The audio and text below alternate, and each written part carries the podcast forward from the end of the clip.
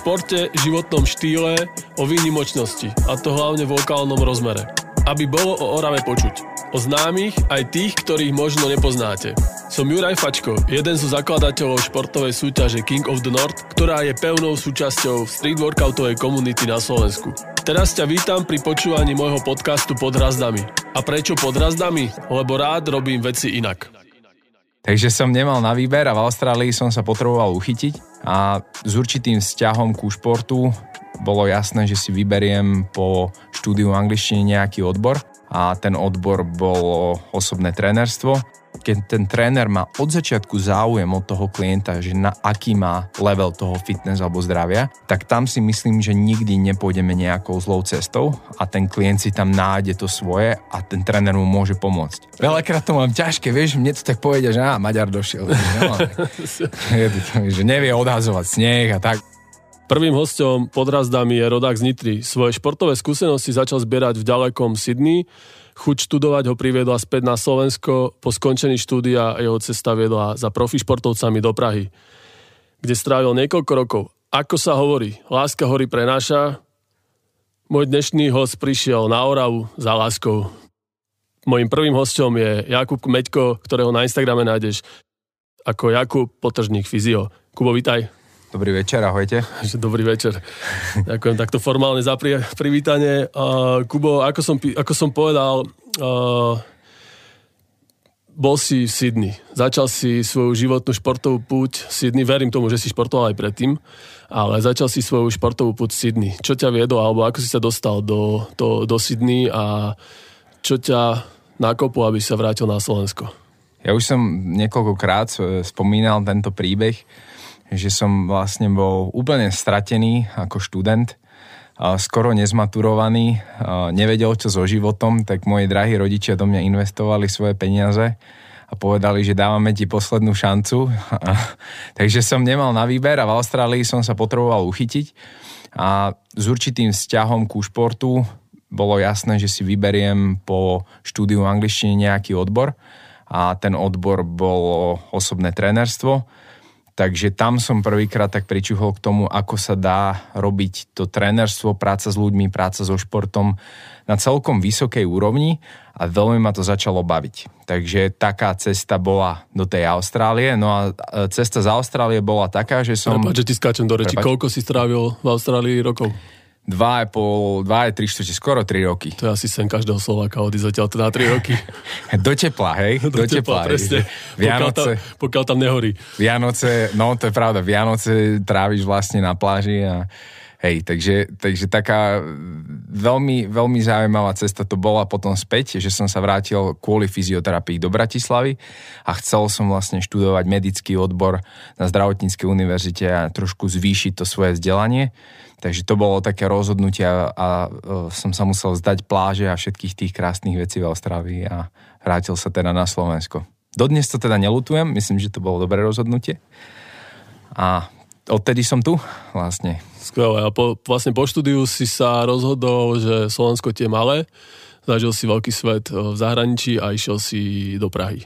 Tam ťa čakali profi športovci, alebo ako to bolo? Ako si sa dostal k tomu, že vlastne si mal možnosť trénovať s tými najlepšími bolo to, ja, ja Prahu neberiem ako zahraničie. Ja si myslím, že tá Praha je a, všeobecne Česká republika je stále Slovákom veľmi blízka a že máme celkom aj dobré vzťahy, keď to teraz trošku nám skazí jeden pán v Čechách. Ale v podstate som po tom štúdiu chcel mať taký väčší ako keby dosah. Tým, že som bol v Bratislave, kde som mal nejakú prácu, Mal som kamaráta, ktorý začal podnikať v Prahe, začal pracovať v Prahe a veľmi sa mi páčilo to, ako tam fungujú crossfitové gymy alebo crossfitové boxy. Boli to veľké gymy, kde bolo veľmi veľa ľudí, kde sa veľmi veľa ľudí začalo zaujímať o svoje zdravie, o to, jak možno aj robiť ten crossfit trošku lepšie a robiť ten tréning kvalitnejšie, takže vznikla, vznikol tam ako keby priestor pre toho fyzioterapeuta, spolupracovať s ľuďmi, ktorí sú možno není zo začiatku hneď profi, ale chcú sa na nejakú profi úroveň dostať. Takže tam bola taká moja ambícia, že tá Praha znie a vyzerá skvele a stretol som tam teda množstvo skvelých ľudí, mám tam dodnes skvelých kamarátov, skvelé kontakty. No a potom nejak som mal šťastie a dostal sa až k profi športu. A ktorý rok to bol? Čo si vlastne za, za, išiel do Prahy a sa tam usadil? 2016. 2016. 2016, 2017, áno, tak to sedí. Čiže začínal si ako fyzioterapeut v crossfitovom centre? Alebo... Áno. A vlastne v 2016 bol aj dosť veľký boom alebo možno rok skôr, ešte 2015 na Slovensku a v Čechách e, vlastne prišiel crossfit alebo funkčný tréning ako, ako niečo nové a všetci sa do toho púšťali a všetci Presne začali tak. na to makať. Výborné. Dobre, vrátim sa k e, tvojmu terajšiemu pôsobisku, Dolný Kubín. Toto hey. malebné 20 tisícové mestečko v tejto našej krásnej dolinke. Uh, čo na to hovoríš život v tomto meste? Je, je to iné ako, je, je to, to iné, iné ako, ako veľko, veľko mesto Praha alebo Sydney alebo aj ako Bratislava, pretože fakt 20 tisíc dolinka. Nej, je to iné. Mňa teda najviac, čo je to najväčšie pozitívum a čo si veľmi užívam, je tá príroda, sú tie hory. Je to ten čas, ktorý, ktorý ja milujem v horách, ten aktívny čas s mojou priateľkou, s našimi psami, takže tá láska k horám a nejak, nejak k tomu, že som možno, ja nepoužívam rád ten výraz, že vyhorel, ale podľa všetkého som vyhorel z, z takého toho mainstreamu. Veľa ľudí a byť videný a mať veľa lajkov a byť čo najviac a dokázať čo najviac a trénovať najlepšieho športovca na svete dostať sa na Olympiádu, tak z toho som možno tak trošku vyhorel a tie hodnoty som mal možno až tak príliš prestrelené, tak to sa zmenilo za posledný rok, čo som v Dolnom Kubine, že tie hodnoty uh, sú, sú trošku iné a užívam si ich celkom statočne. Tak ja touto cestou hlavne chcem poďakovať Barbare, že, že ťa dovedla do Kubína, že ťa stiahla do tejto našej kotlinky, do linky, alebo jak to mám nazvať. Ja si pamätám, ak my dva sme sa stretli prvýkrát, ono to bolo na uh, Zdravo a Fit v Bratislave. Ja, my sme tam boli na nejakom školení, uh, ty si tam prednášal vtedy, Áno. mám pocit, a Barbaru som stretol na bare a sa pýtam, že Baja, wow, čau, čo tu robíš, že však ty si v Kubine, nie? A ona, že no ja tu mám priateľa a za chvíľku si prišiel ty. A, no, to ja bolo som... naše prvé rande. My sme sa tam stretli prvýkrát oficiálne, ako takom, na takom, že už sme sa ako nazývali nejak. Takže to bolo, vidíš, čiže ty sa mi vlastne spájaš od začiatku s tým, s tým dolným Kubínom, som si vôbec vlastne neuvedomil. To je no, super ja asi, asi viacej ľuďom sa spájam s Dolným Kubínom, dobre, to nebudeme asi rozoberať. Uh, dobre, super. Uh, ja by som prešiel na takú prvú tému, okay. uh, kvôli čomu v podstate som ťa zavolal do tohto podcastu. Ty si človek, tréner a fyzioterapeut. Proste prešiel si si veľa, veľa t- tréningovými halami, mal si veľa klientov a stretol si sa s milión trénermi. Milión fyzošov, to si, toto slovko som si zobral od teba, pretože pamätám si, keď sme sa naposledy bavili o, u nás v o tom a si to povedal asi 5 krát, tak si vrajím, to slovičko sa mi páči, to si zoberiem. To je taká nadávka, to znie, si nechcel, som, nechcel som ani teba, ani nikoho uraziť, ale uh, vieme o týchto ľuďoch, o týchto tréneroch a o týchto takých rýchlokvasných fyzioterapeutoch, ktorí si urobia víkendové kurzy a proste chvália sa tým, ako keby mali vysokú školu. Hmm. Tak uh, vieme o nich, že každý má nejaké svoje skúsenosti skúsenosti, samozrejme, ale niektorí nemajú a iba sú na, akože taký ten Instagramový tréner. Hej. Proste, uh, čo by mal podľa teba mať správny tréner? Ja, ja som teda rýchlo kvasný tréner bol tiež. Všetci sme boli nejakým spôsobom rýchlo kvasní, pretože ten začiatok je vždy najťažší. Povedať si, že nič neviem a veľmi dlho nebudem vedieť. A len je samozrejme rozdiel, že rýchlo kvasný tréner, ktorý získa licenciu alebo urobí si nejaký víkendový kurz a hneď si to zavesí na Instagram, hneď si napíše do, do svojho bia, že som uh, tréner, ja neviem, street workoutu alebo kalisteniky uh-huh. alebo funkčného tréningu a mám za sebou toto, toto, toto to a pritom strávuje jeden víkend na nejakom školení. Je rozdiel ako človek, ktorý proste je pokorný a robí si to, to svoje a, a funguje. Rozumiem. Ja si myslím, že ten kvalitný tréner alebo taká tá dravosť a chuť toho trénera od začiatku, aj keď možno má len víkendový kurz a možno sa aj postaví hneď do pozície, že som tréner niečoho, som si všimol, že ľudia potrebujú takú nálepku, že ja som crossfit a ja som kalestenika a ja som MMA a ja som tréner a ty si ten. Že ľudia, máme ten, tendenciu sa tak nálepkovať a možno dobrý tréner by toto nemusel robiť. Alebo dobrý fyzioterapeut by nemusel dávať si nálepku a mohol by povedať, že ešte, že mňa baví pomáhať ľuďom mňa baví e, robiť ľudí zdravých aby sa pohybovali, mali nejaký level fitness a ja im v tom chcem pomáhať. A či už využijem tu a kalesteniku alebo nejaký kettlebell, alebo im pomôžem dýchať do bránice, čo ma naučil fyzioterapeut, tak ja to s nimi budem robiť. Tak toto je pre mňa, to tak spozorniem, keď niekto takto premýšľa nad tým, že pomáham ľuďom, aby boli fit. A to ma baví a prináša mi to aj chleba domov to je pre mňa kvalitný tréner a takýto, takéhoto človeka čaká veľmi dlhá kariéra, pretože nebude ako keby zaujatý možno len na jeden odbor alebo smer a nebude si dávať nejaké nálepky. OK, ale mňa skôr napadá ešte teraz taká vec, mm-hmm. že uh, človek, like, ktorý, ktorý reálne uh, v živote nevidel trénera, nesleduje Instagram, je na Facebooku len preto, aby komentoval prosté statusy niekomu. Mm-hmm tak uh, ako si ten človek má nájsť toho trénera? Alebo ako, ako by si mu, veď poradil možno, že, že ako, ako získať ten, eh, ten prvý taký kontakt s tým človekom a hneď pri prvom trénerovi sa neosrať proste. Iba to, Rozumiem. Na to na prvýkrát nájsť človeka, ktorý by mu, by mu mohol vyhovovať aj v tom je to pokus omyl a samozrejme ten klient, alebo aj ja, aj ty, určite sme si prešli, že sme zliadali k niekomu a oslovili ho a nakoniec sme boli z toho sklamaní, že ten človek viacej rozprával o sebe, ako sa zaujímal o mňa, čo ja viem a neviem, alebo kde problém mám alebo nemám.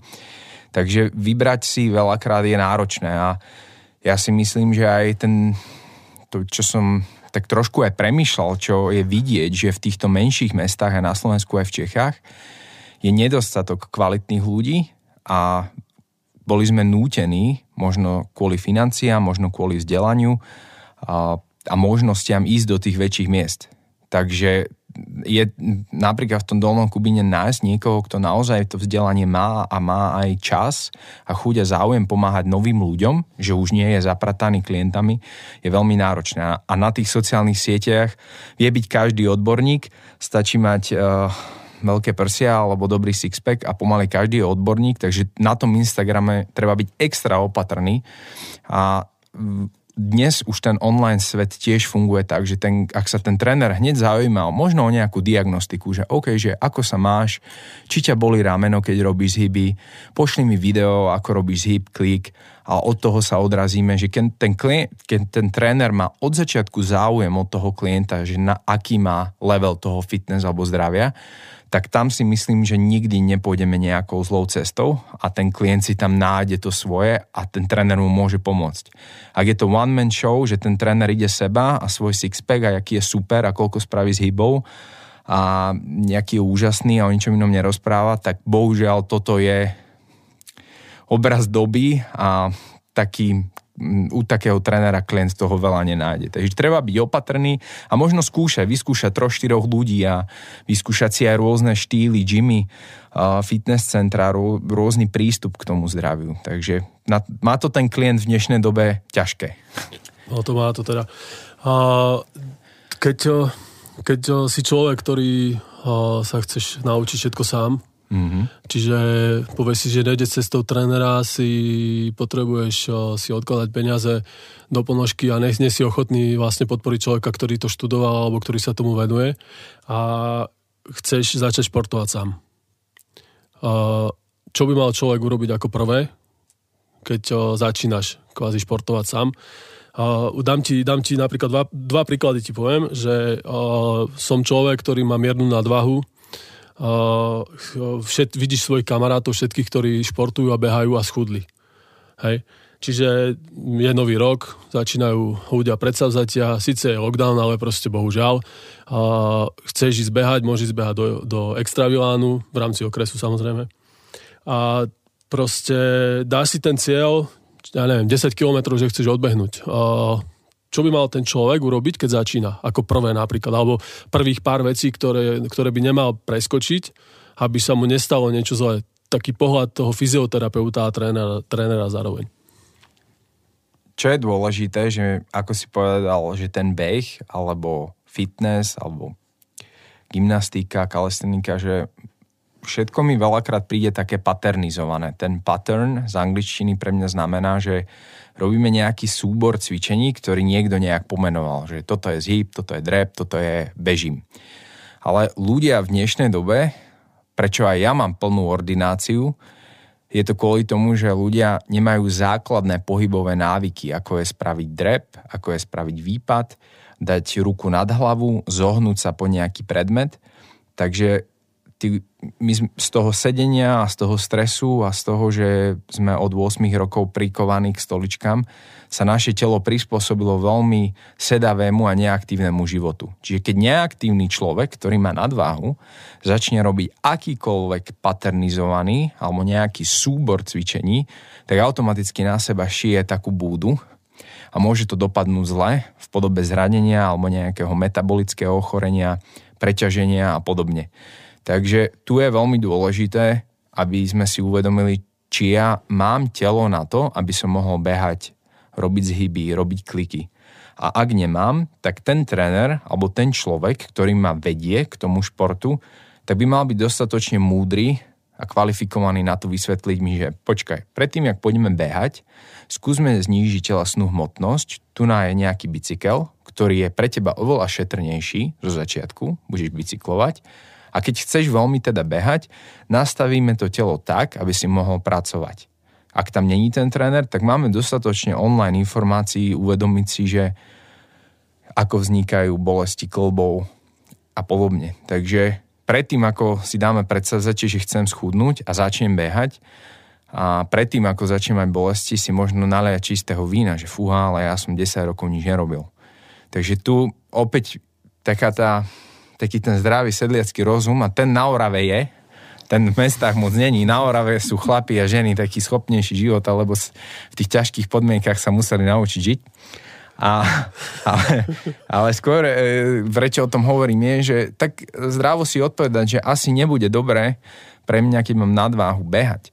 Že skúsim nežrať a dám si pozor na jedlo. Že dá sa, určite sám vieš, že dá sa pomerne veľa hmotnosti stratiť už len tým, že zmení svoje stravovacie návyky. Hej. No ja, ja som si tým prešiel, takže viem presne o čom hovoríš a či som išiel to asi tou lepšou cestou. Mal som dobrého, dobrého trénera, ktorý, ktorý ma do toho dostal. To akože nemusí, to, to je jasné. A Čiže nestačí si kúpiť pekné tenisky za 200 eur, kúpiť si leginy a ísť behať. Proste človek áno. musí začať, musí začať e, tým, že sa postaví pred zrkadlo a povie si, že OK, tu nám mám te, tieto šumky a ne. toto a idem proste začať uh, niečo robiť, ale nejdem hneď vonku, nejdem hneď vonku behať, ale skúsim ísť do toho fitka, dám si, sadnem si na ten bicykel, alebo sa začnem prechádzať, alebo proste začnem nejak zapájať to telo, zapájať metabolizmus, uh, zmenou stravy a, a začne fungovať takto a a Jasne. môžeme ísť hlbšie, hej, môžeme z takýchto ľudí, 90%, ja nechcem tu dávať percent, alebo nemám výskum nejaký za tým, ale 90% mojich klientov som presvedčený, že všetkých bolesti pramenia z tohto, že robia veci tak, že si spôsobujú obrovský stres, damage a ubližujú si. Znamená, že človek, ktorý nespí, má málo uh, jedla a ešte aj to jedlo, čo má, je nekvalitné, má málo vody a preťažuje sa športami, ktoré sú intenzívne alebo aktivitami, ktoré sú intenzívne. To sú moji klienti, ktorí za mnou chodia s bolestiami klbov, svalov, šliach, úponov, vyhorením, depresiami a tak ďalej. Čiže ja viem, o čom hovorím a viem, že ten dôvod není crossfit alebo kalesenika alebo hokej. Ten dôvod je, že ten človek žije život, ktorý ho nepripravuje na tréning a športovú aktivitu. Ten mozog to chce, tá hlava si to pýta a búši, ale to telo nie je pripravené. Takže toto je aj práca fyzioterapeuta, moja práca, to tým ľuďom vysvetliť, že teba boli chrbát, lebo je toho na teba moc a máš zlý životný štýl.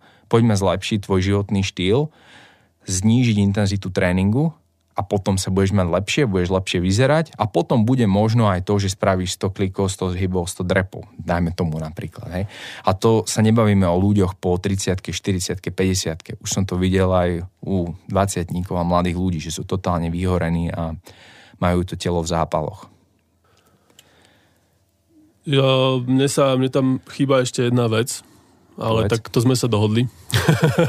Pretože to, myslím si, že to je dosť dôležité a treba k tomu povedať asi viacej a to je rozcvička. Proste uh, veľa ľudí, veľa ľudí, aj ja, ja mám takú skúsenosť, že uh, veľa ľudí príde do, do fitka, uh, ku nám do workout parku, alebo ku nám do gymu, alebo hoci kde a proste tí chalani, alebo celkovo tí ľudia sa nerozcvičujú. Uh, priznám sa, že ja tiež niekedy nemám takú chuť sa rozcvičovať tak poctivo, ako by som sa mal, ale um, viem, čo moje telo zvládne, viem, aký ide, aký ide ma tréning a viem, ako to bude pracovať so mňou, ale snažím sa proste rozcvičiť. Vždy stráviť nejaký čas tou rozcvičkou, ale ja športujem aktívne denne 7 rokov. To telo už pracuje inak, ako pracuje človeka, ktorý práve začína. A práve tá rozcvička si myslím, že je jednou z uh, takých dosť dôležitých vecí, aj čo sa týka uh, toho fyziopohľadu, aj samotného toho výkonu. Predsa ak idem podávať nejaký výkon, tak telo by sa malo zahriať, to máš takisto s autom. Keď ideš niekde na aute, tak ho naštartuješ a nedáš ho hneď na plyn na podlahu, ale proste počkáš, kým sa zohreje a až potom ti to poriadne pôjde. Hej, čiže uh, prosím ťa, tvoja rozcvička, alebo respektíve taká, taká ideálna rozcvička pre športovcov by mala trvať koľko minút a čo by mala obsahovať? Záleží od športu. Dneska som mal ráno tréning s boxeristami, ktorí majú rannú rozcvičku 30 minút skoro, kde rozcvičujú každý jeden klb, rozcvičujú metabolicky to telo, či zvýšia teplotu telesnú, zvýšia srdcovú frekvenciu, čiže u tých profikov to vidíš. Čiže profika ne, nevidíš prísť na tréning bez rozcvičky. To som nikdy nevidel. My, amatéri, tí, čo sme není zaplatení za to, že športujeme a musíme si ukradnúť ten tréning, tak trošku pankujeme tú rozcvičku, ale ja osobne, naše telo je stvorené z ako keby taký fluid, ako keby na, naplníš neopren, keď si vieš predstaviť neopren vodou, keby je naplnený, tak to je naše telo. 90% nášho tela tvorí voda. A tá voda sa v tele nejakým spôsobom pohybuje, takže ty keď si sadneš na bicykel alebo, alebo spravíš nejaké jumping jacks alebo angličáky alebo vykrúžiš každý jeden klop do tých rotácií, ktoré tie klby prirodzene majú, tak tebe sa ten fluid, tá tekutina v tele začne pohybovať, zvýši sa ti telesná mm, mm, teplota, zvýši sa ti srdcový tlak a toto je cieľ tej rozcvičky. Takže tá špecifikácia je podľa toho športu, keď sa budeme baviť o kalestenike, tak by som určite začal ľahkým zahriatím, napríklad švíhadlo, pretože tam je aj ten skok, preskok, ten lymfatický systém sa tam pohybuje ešte intenzívnejšie, Začal by som s každým jedným klbom, čiže od krku, ramena, lakťov, hrudnej chrbtice, bedra, jedného, druhého, kolien, členkov, rozcvičil by som každý jeden klb, možno nie dlho, 5 krúžkov do každej strany, tak aby do 10-12 minút som bol kompletne rozcvičený, zapotený, trošku zadýchaný a už je môj systém, jak metabolicky, tak cez ten centrálny nervový systém pripravený ísť aj intenzívnejší tréning pretože tá rozcvička potom bude pokračovať už keď pôjdeš tie prvé sety tých zhybov alebo klikov. Takže určite zvýšiť tep a zlepšiť mobilitu. Takže toto by si mali ľudia v prvom rade načítať. Druhý rozcviček. Ja, som, ja si pamätám, že ty si s Mišom Barberom robil jedno video, v ktorom bolo, v ktorom bolo spomínané nejaké bolesti chrbta a takéto. Dýchanie. Ale, a dýchanie, ale toto nechcem, nechcem poukazovať na toto video, samozrejme ľudia si to môžu nájsť, keď budú chcieť. Je to u Míša Barbiera na jeho YouTube kanáli, ale chcem poukázať na Míša, na Míšové videá, ktoré on dáva ako rozcvičky. Má tam veľmi veľa skvelých videí. Michal Barber je majster sveta vo fitness, ktorý začal fungovať ako chlapec z ulice, parkúrom, freerunom, kalistenikou, street workoutom a sa dostal vlastne... Kulturistikou. Ku, ku turistike a dostal, stal sa z neho majster sveta aj vo fitness. Čo je, čo je super, že aj takíto ľudia, ako napríklad Miško, uh, urobili to, že dali svoje know-how ľuďom zdarma na YouTube a proste ľudia si to môžu načítať. Čiže odporúčam pozrieť si určite jeho kanál na YouTube, aby, aby našli, ako sa rozcvičiť. Uh, nájdu tam aj základné také cviky k tomu. A všetky tieto tie veci, ktoré potrebuje športovec k nejakému základu. Uh, spomínal si, hm, spomínal si tam uh, že si sa stretol s uh, deťmi, alebo teda s mladistvými, ktorí majú, nemajú pohybovú prípravu správnu. je to problém škôl, alebo je to problém rodičov, alebo... Lebo ja, ja akože osobne si myslím, že uh, telesná výchova bola dosť zanedbávaná na, na základných školách. A vraj sa to zhoršuje a vraj sa to zhoršuje, takže to super. No. Nemám deti, neviem povedať, o, nepýtam sa na to mojich o, rovesníkov, ktoré majú deti na základnej škole, ale sám vidím, keď o, príde ku nám niekto cvičiť, alebo respektíve, keď mi nejaký môj známy povie, o, o, že má syna, chcel by začať cvičiť a ukáže mi ho, a, alebo dovedie ho za nami na, na tréning o, do workout parku a my proste, tí chlapci sa nevedia pohnúť. To je smutná realita a stretol som sa s tým aj ja, aj dokonca aj v profišporte, že majú deti veľmi chabú tú základnú pohybovú prípravu a takú kontrolu nad svojim telom. A tá tvoja otázka, že kde hľadať vinníka, myslím, že je to systém, tak ako veľa vecí na Slovensku je systémový problém. Je to problém v ľuďoch, alebo že by sme boli nejaké lemry Skôr je problém v tom, že nemáme štruktúru, ktorá by podporovala mladých ľudí športovať. Je to možno otázka peňazí, možno otázka ambícií ministerstiev. Ide mi skôr o to, že aj tí rodičia majú čoraz menej asi času na tie svoje deti. Takže my, je to veľmi na nás, aj napríklad na tebe, že máš dosah na chalanov a každý podľa mňa chlapec chce v určitej dobe vyzerať dobre, spraviť zhip klik, mať trochu telo, za ktoré sa nehambí a takýchto ľudí, už veľmi mladých ty máš pod rukou, takže ja tak spolieham na teba a na ľudí okolo mňa, že tréneri budú tieto deti viesť k tomu. Oslovil ma teraz kanoistický tréner, ktorý pracuje s deťmi. Spolupracujem s trénermi, ktorí sa začnú venovať deťom v podstate zadarmo, nemajú z toho nič a chcú tým deťom pomôcť v tom športe, v tom zdraví. Takže stretávam skvelých ľudí, ktorí zadarmo robia to, že posúvajú tie deti dopredu a myslím, že je to naša veľká zodpovednosť a mala by byť ambícia robiť aj zadarmo a pomáhať tým deckám hýbať sa vpred.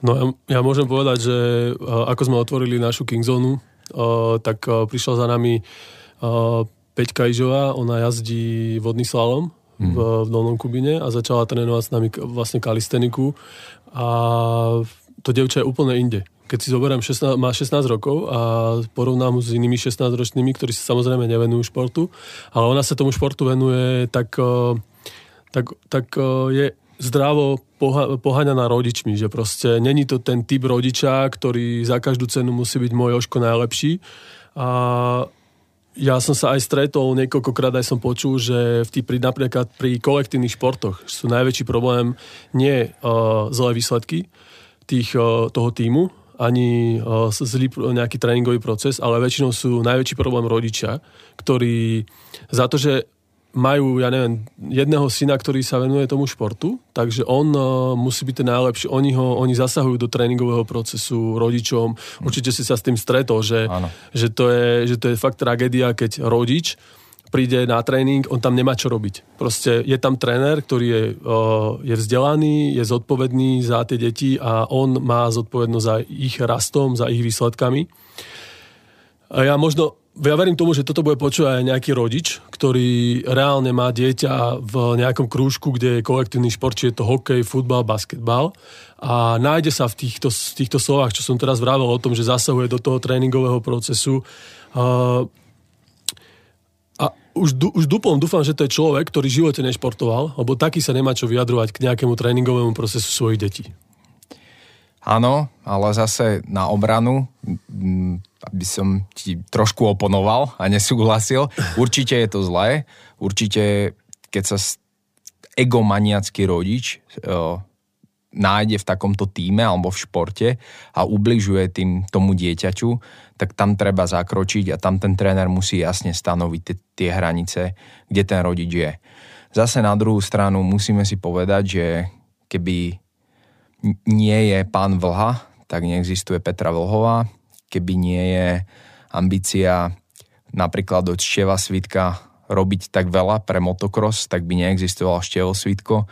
Takže ten rodič v dnešnej dobe v situácii, ktorá je v slovenskom športe, je hlavný sponzor a dotuje to dieťa veľmi, veľmi dlho, dokonca až do momentu, kedy sa dostane na svetový pohár. Tam sa možno začne zaujímať um, nejaká asociácia a získajú sa nejaké peniaze z ministerstiev alebo iných sponzorov, čo sa týka toho financovania, je, je toto, že ten rodič tam má obrovskú ambíciu.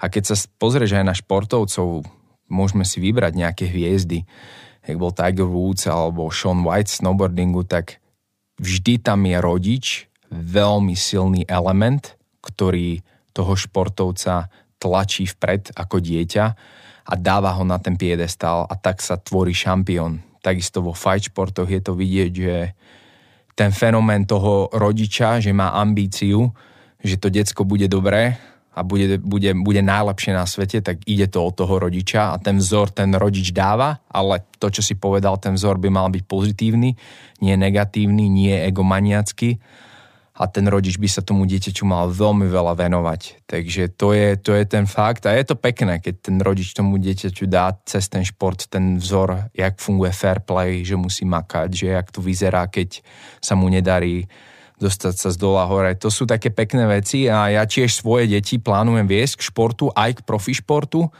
a je, trošku mi príde také naivné povedať si, že však to dieťa si vybere same, či bude profik 15-ročné detsko sa chce hrať, mať frajerky a mať dobrý čas. Nie chodiť na svetové poháre v dodávke. Hej. To si musíme povedať na rovinu, že tá ambícia rodiča je veľká.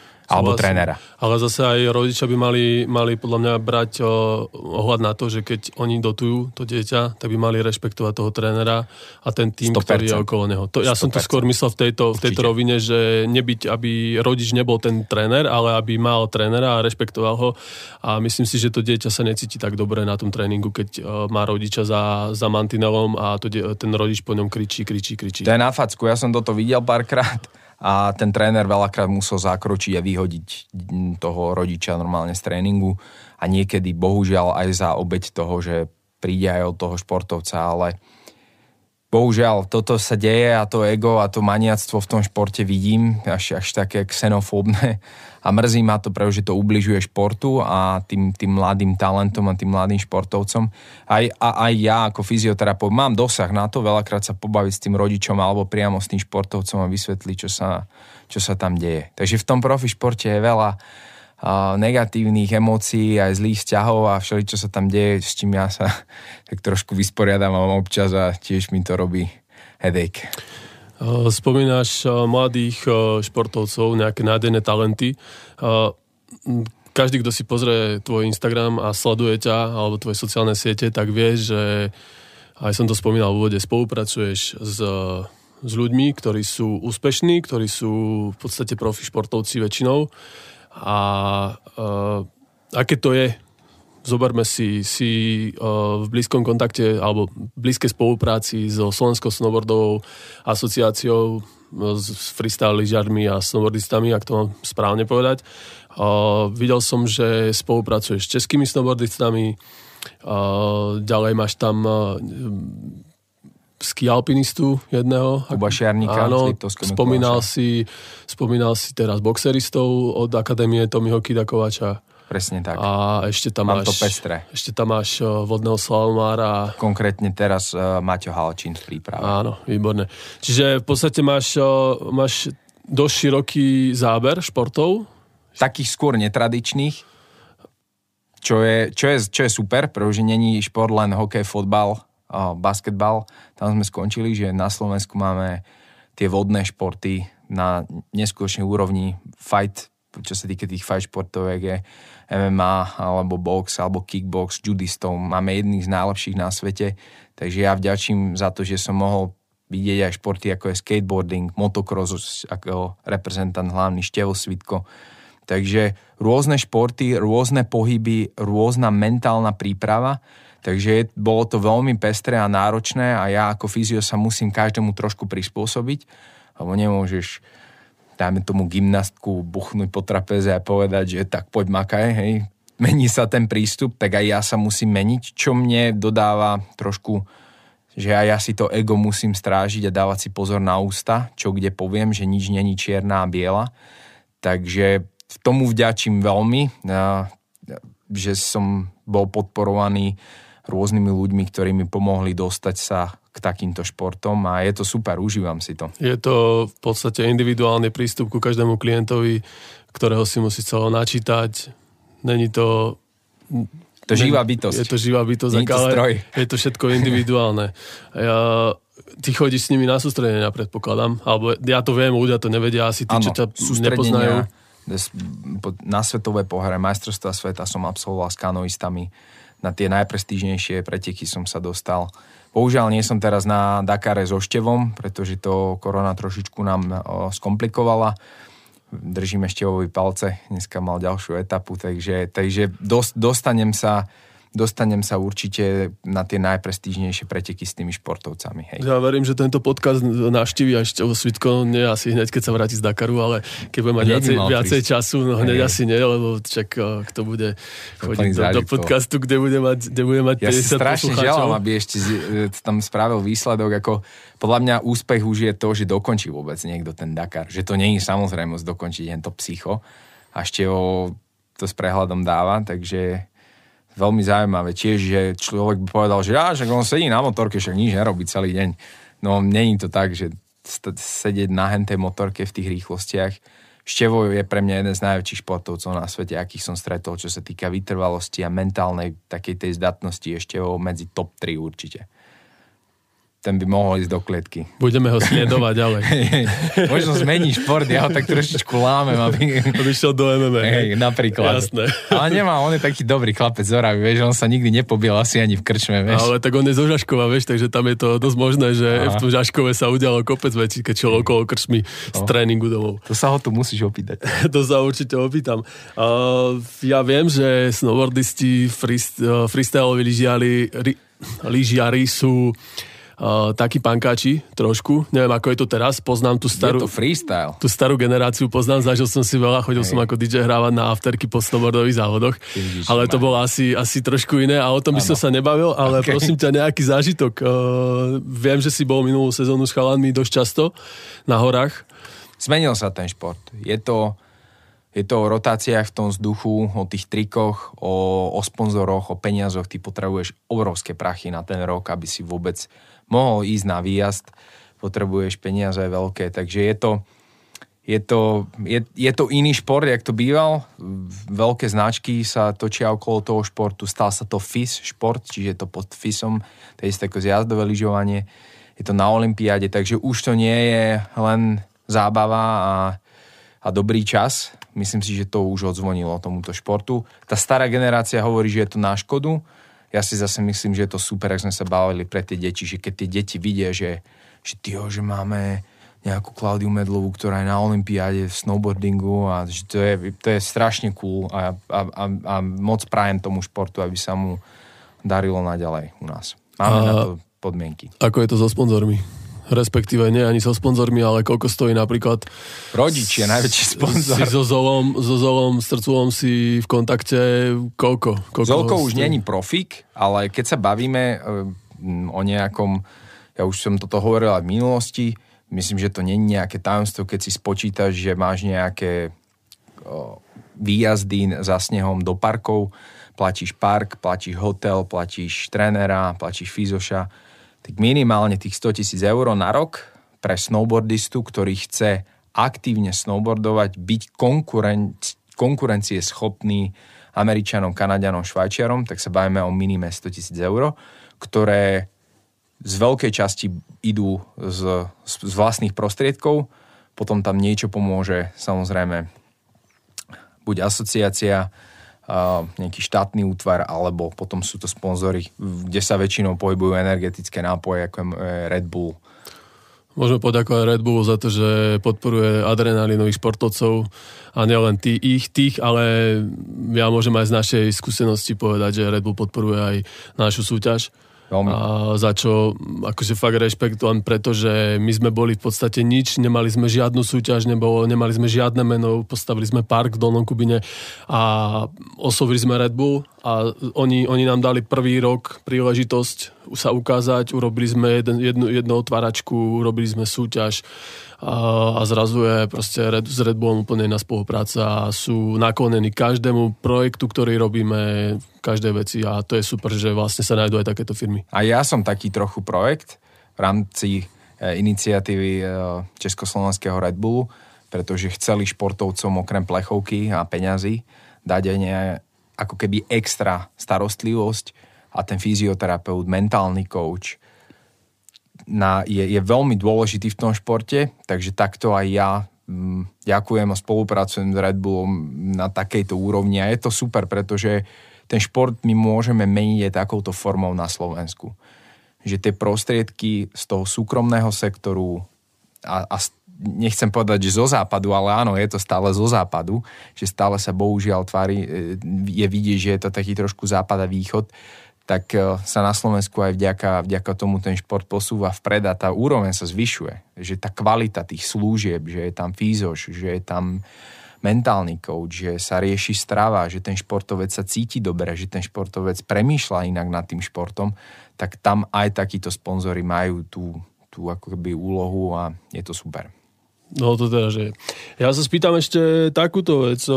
Ty sa staráš vlastne o regeneráciu, o fyziostránku človeka na sústredeniach, ale teraz mi povedz, obuvníkové deti chodia bose? Mega.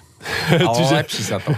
to, sa to. to ma, akože, uh, dneska, keď som sa pripravoval na, ten, na tento podcast, tak uh, uh, Zuzka sa ma opýtala, že Mňa by zaujímalo, že či Kubo reálne sa venuje regenerácii, že či on chodí, ja neviem, do sauny, na masáž, či má nejakého svojho fyzioterapeuta, ako často regeneruje.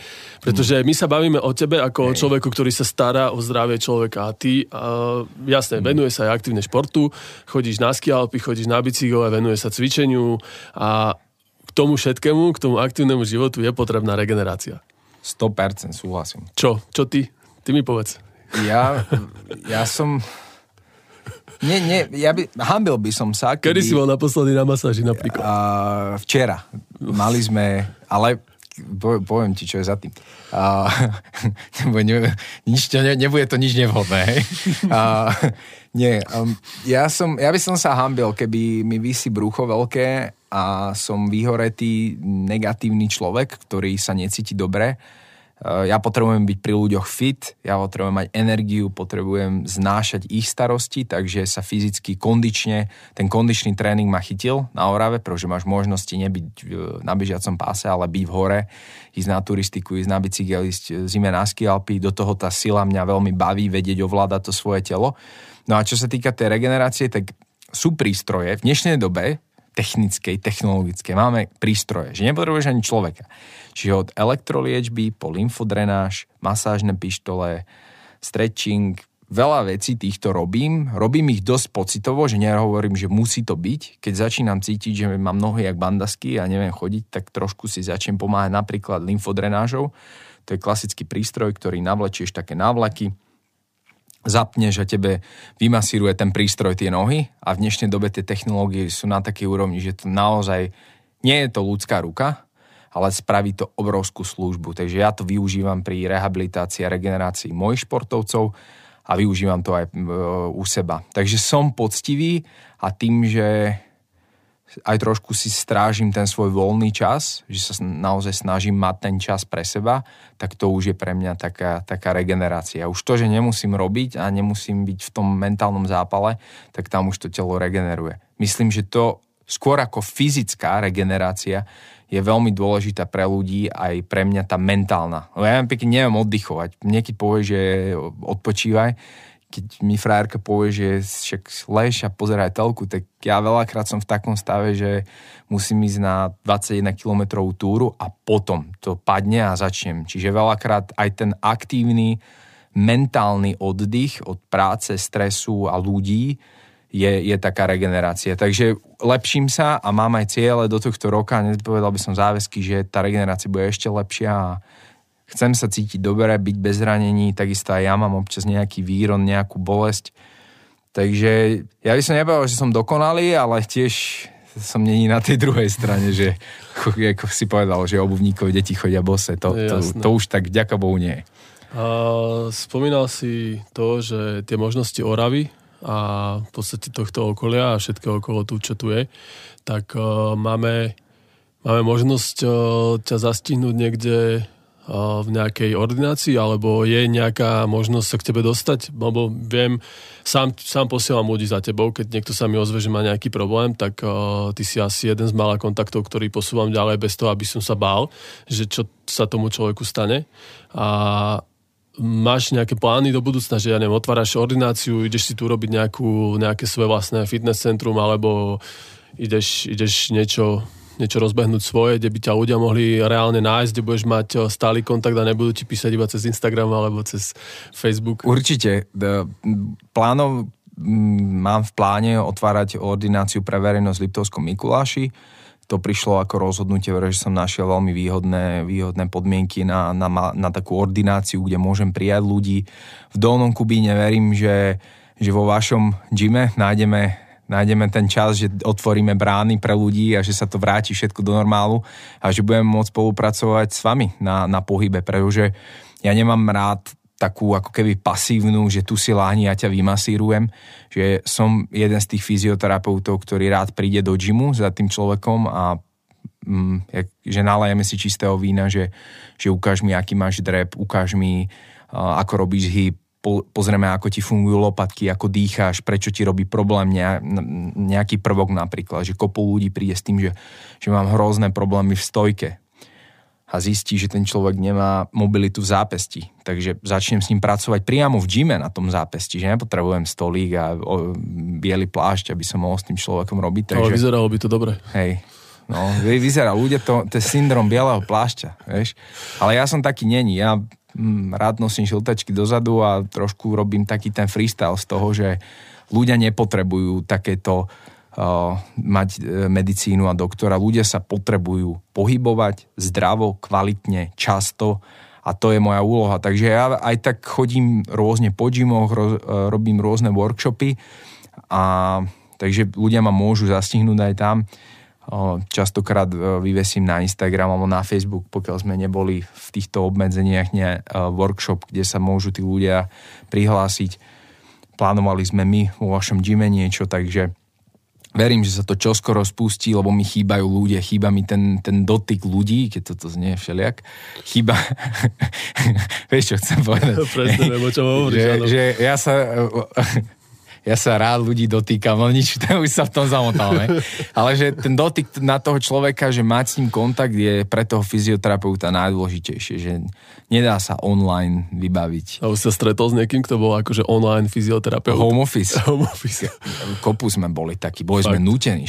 Po, pri tej prvej vlne si mal lockdown, hotovo, nikto ale nikam nemohol ísť. online tréner, ale akože taký Ale aj fyzioterapeut. Že, že mm-hmm. k, môj kamarát v Bratislave Janko Sekereš mal nejaké koleno, ktorého mal, teda klienta bolelo koleno po zranení a zavreli a nemohli sa stretávať. A teraz potrebuješ držať to koleno v pohybe, lebo tam vzniknú kontraktúry, zápaly. Takže oni cez Skype cvičili, on je ukazoval, jak si to uvoľniť, kam zastabilizovať a fungovalo to. Lenže je to tak veľmi frustrujúce, keď si ty zvyknutý mať ten kontakt s tým človekom, Takže ja si do roku 2021 nič iné neželám, len aby sme mohli byť viacej spolu trénovať a riešiť tých, tých našich klientov. Takže, takže verím, že to rozbehneme čoskoro. Verím v to aj ja, samozrejme. A už sa pomaličky blížime k záveru tohto prvého podcastu pod hrazdami. A ja mám ešte takých pár otázočiek na teba. A čo považuješ za najväčší úspech v tvojom živote?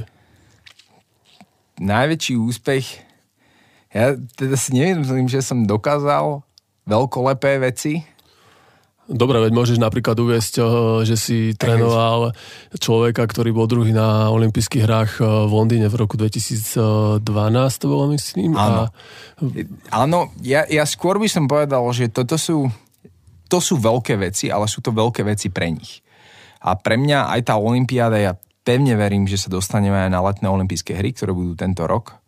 S lyžiarmi? Uh, áno. Na, počkaj, sú lyžiari na, tra, na tráve. To na existuje. Olympiáde? Nie, ešte nie na Olympiáde, ale asi bude. Boha, ale, takže verím, že to bude e, s našimi boxeristami, ktoré, s ktorými som začal spolupracovať, ale to sú také minoritné veci, nepovažoval by som to uh, za svoj úspech, to je ich úspech.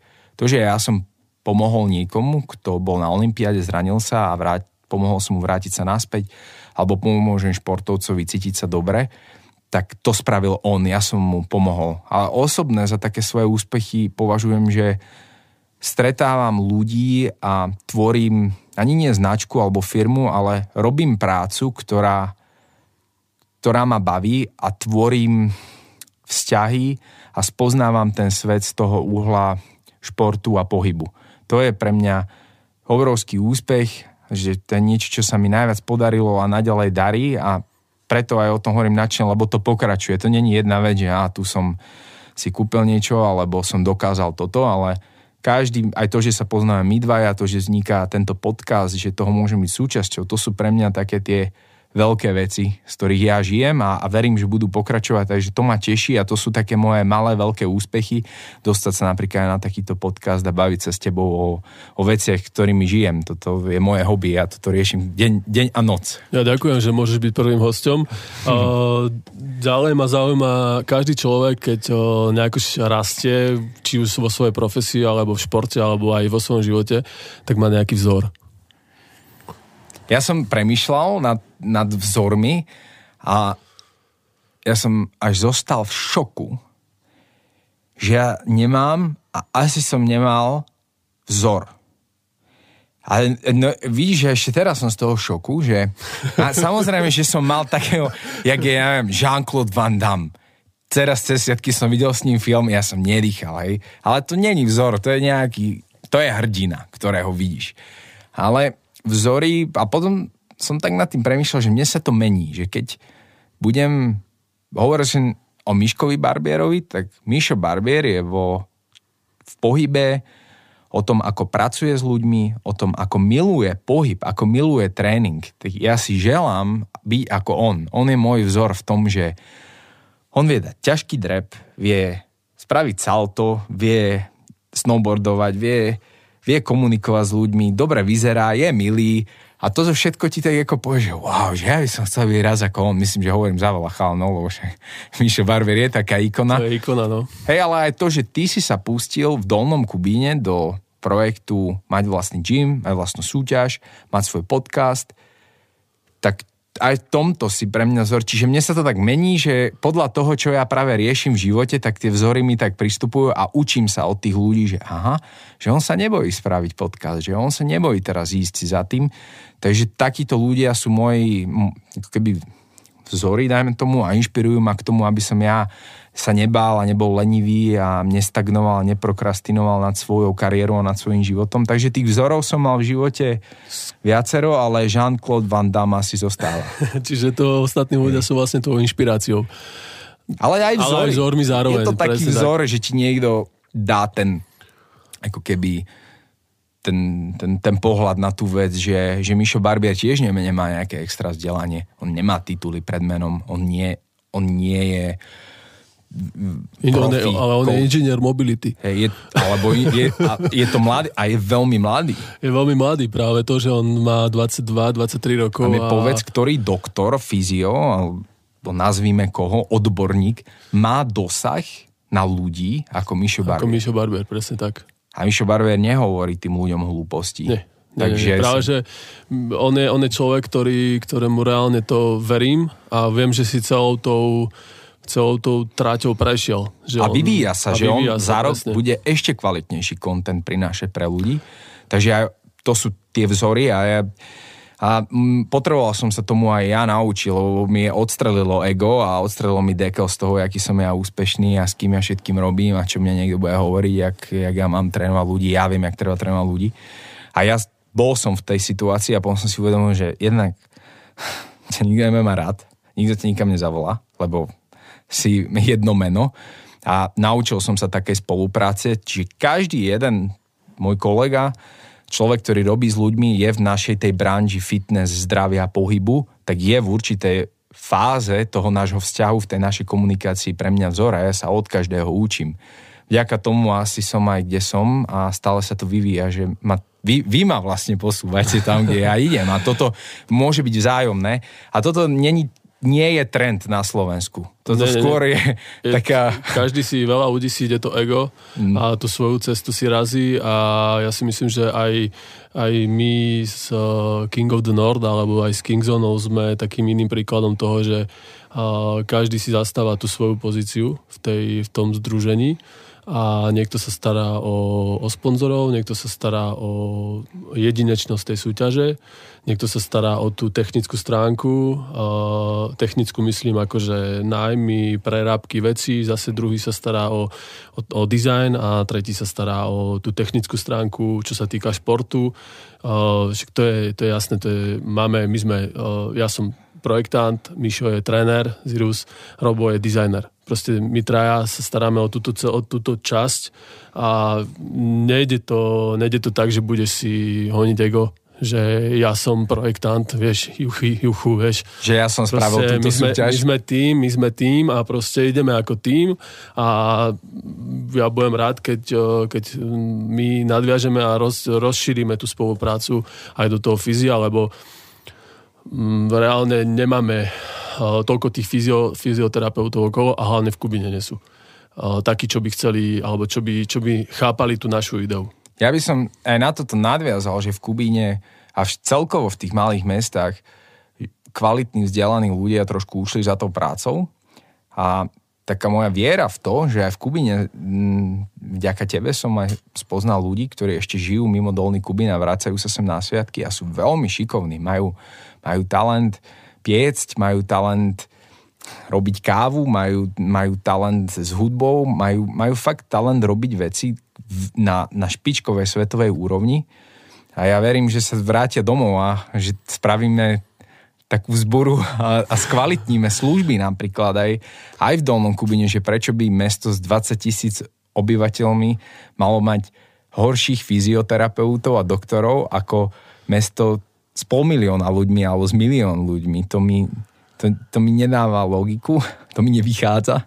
A preto si želám a, a aj, aj som sa aj jadal do také pozícii, že som prišiel z Prahy a vedel som, že nie, že si pohorším, ale idem do iného prostredia. Inak to bude fungovať, inak budem získavať klientov, inak, inakšie potreby tí ľudia majú. Ale veľmi ma to baví a myslím, že je tu priestor aj, aj spolupracovať s ľuďmi podobného odboru a pomáhať ľuďom. Takže toto je taká správa pre všetkých, ktorí sú po svete. Vráťte sa domov. A... Všetci sa vráťme domov, budeme, budeme tvoriť jeden krásny Hej. okres Dolný Kubín a budeme si tu nažiť jak v rozprávke. Je to, je to taký idealizmus a mňa aj môj tatko hovorí často, že som veľmi naivný a mňa táto naivita baví. Si môžeme podať ruky. Hej. Ale, ale stále si, stále si myslím, že, že, že, že, že to vie fungovať a teším sa. Teším sa na to, že aj tu ľudia si zaslúžia vedieť napríklad o tom pohybe viacej, vedieť, ako sa rozcvičiť, vedieť, ako trénovať. Je tu veľa triatlonistov, skialpinistov, ľudia, ktorí trénujú skoro ako profíci.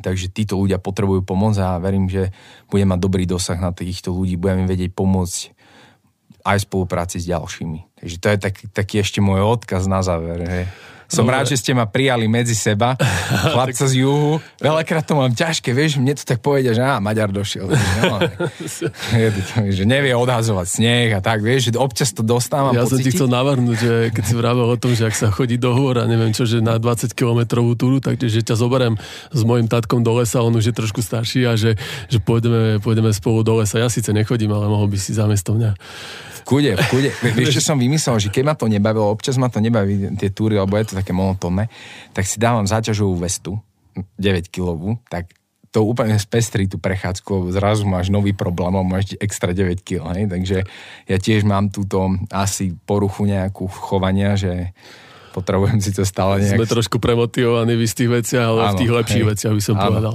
Uh, ja mám na záver ešte uh, 5 slov ktoré by som chcel takú rýchlu odpoveď od teba. Poď. Všetci si idú, vieš, že povedz proste nejaké motivačné veci nakoniec, nebudeme to, toto nebudeme riešiť, ja to nechcem tak, ro- na, tak robiť, ako to robia všetci ostatní. A čo ti nápadne, keď počuje slovo hudba? Motivácia. Som sa ťa chcel opýtať na tvoju obľúbenú kapelu, ale dobre. Uh, čo ti napadne? Rocky keď... Balboa, kámo, soundtrack, to stále vyhráva. Eye of the Tiger, Ty si, ty, si, vid, ty si sa našiel s tvojim budúcim švagrom, si to ide takisto.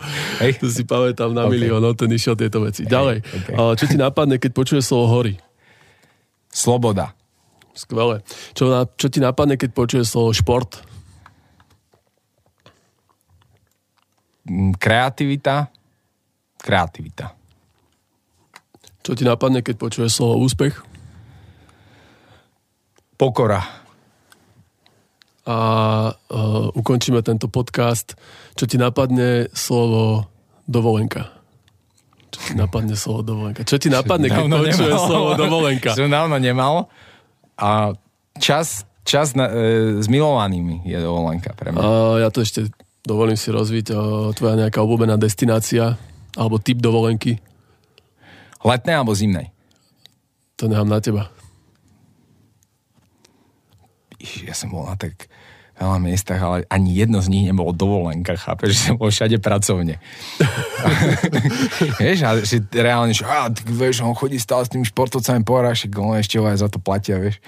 Ale reálne nie sú to dovolenky. Uh,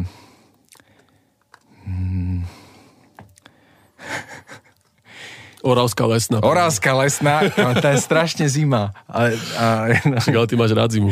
hej, to je pravda. Mm, obľúbená destinácia, dajme, že na Slovensku. Tak daj na Slovensku. Tam, to, a teraz musí byť na Orave, chápeš? Nemusí to byť na Orave, však o, môžeš ísť. O, mám o, skvelý kontakt, výborné apartmány pod Kubinskou holou, keby si chcel. Majú tam skvelé ubytovanie. Hej, hej. Nie, naozaj to, že to Slovensko, no napríklad nízke Tatry mňa veľmi prekvapili. Že všetci samozrejme mám vysoké Tatry, ale nízke Tatry mňa prekvapili to, to jak, jak, jak sú rozmanité, jak sa tam dá veľa športovať. Ja som sa zlákol, že percentom zastávanosti. No, aj to. Ale... tak nízke Tatry. Na Slovensku nízke Tatry prekvapili a mali by si všetci ísť pozrieť na miesto Chorvátska a Dubaja a greckých ostrovov pozrieť nízke Tatry. Budúci rok. Tento. Súhlasím, tiež som tam nebol. OK. Poďme spolu. Zober záťažovú vestu. Zoberiem si svoju záťažovú vestu, ty svoju a budeš mi opravovať koleno potom. Hej, hej, inak A- kolena bolia z toho, máš zrazu 9 kg extra, vieš. Poznám. Ale tak ja som chodil, vieš, so záťažovou vestou kedysi non-stop, takže ja som to mal ale spredu, vieš. Hej, hej. Takže tak, o, dobre, super. O, ďakujem ti, Jakub, za tento, tento podcast, ktorý sme za túto hodinku, čo sme tu strávili a ja ti budem želať iba, aby, sme, aby si bol úspešný, aby sa ti darilo, aby si o, reprezentoval Slovensko na olympijských hrách Wow, so ďakujem. svojimi, so svojimi zverencami, aby ste odtiaľ donesli nejakú, nejakú možno medailu alebo dobré umiestnenie. Verím, že spoločne ukážeme, pomôžeme ľuďom aj v Dolnom Kubine s nejakým pohybom, keď, budeme, keď sa uvoľnia opatrenia a budeme môcť organizovať nejaký workshop Teším v sa na to. Kingzone a, a môjim prvým hostom v podcaste Podrazdami bol Jakub Kmeďko. Ďakujem, ďakujem. za pozvanie. Ja ďakujem, za ďakujem. pozvanie a želám, nech sa podcastu a King of North želá naďalej. Žela? A darí naďalej. Ďakujem ešte raz. Nech sa vám darí. Buďte zdraví.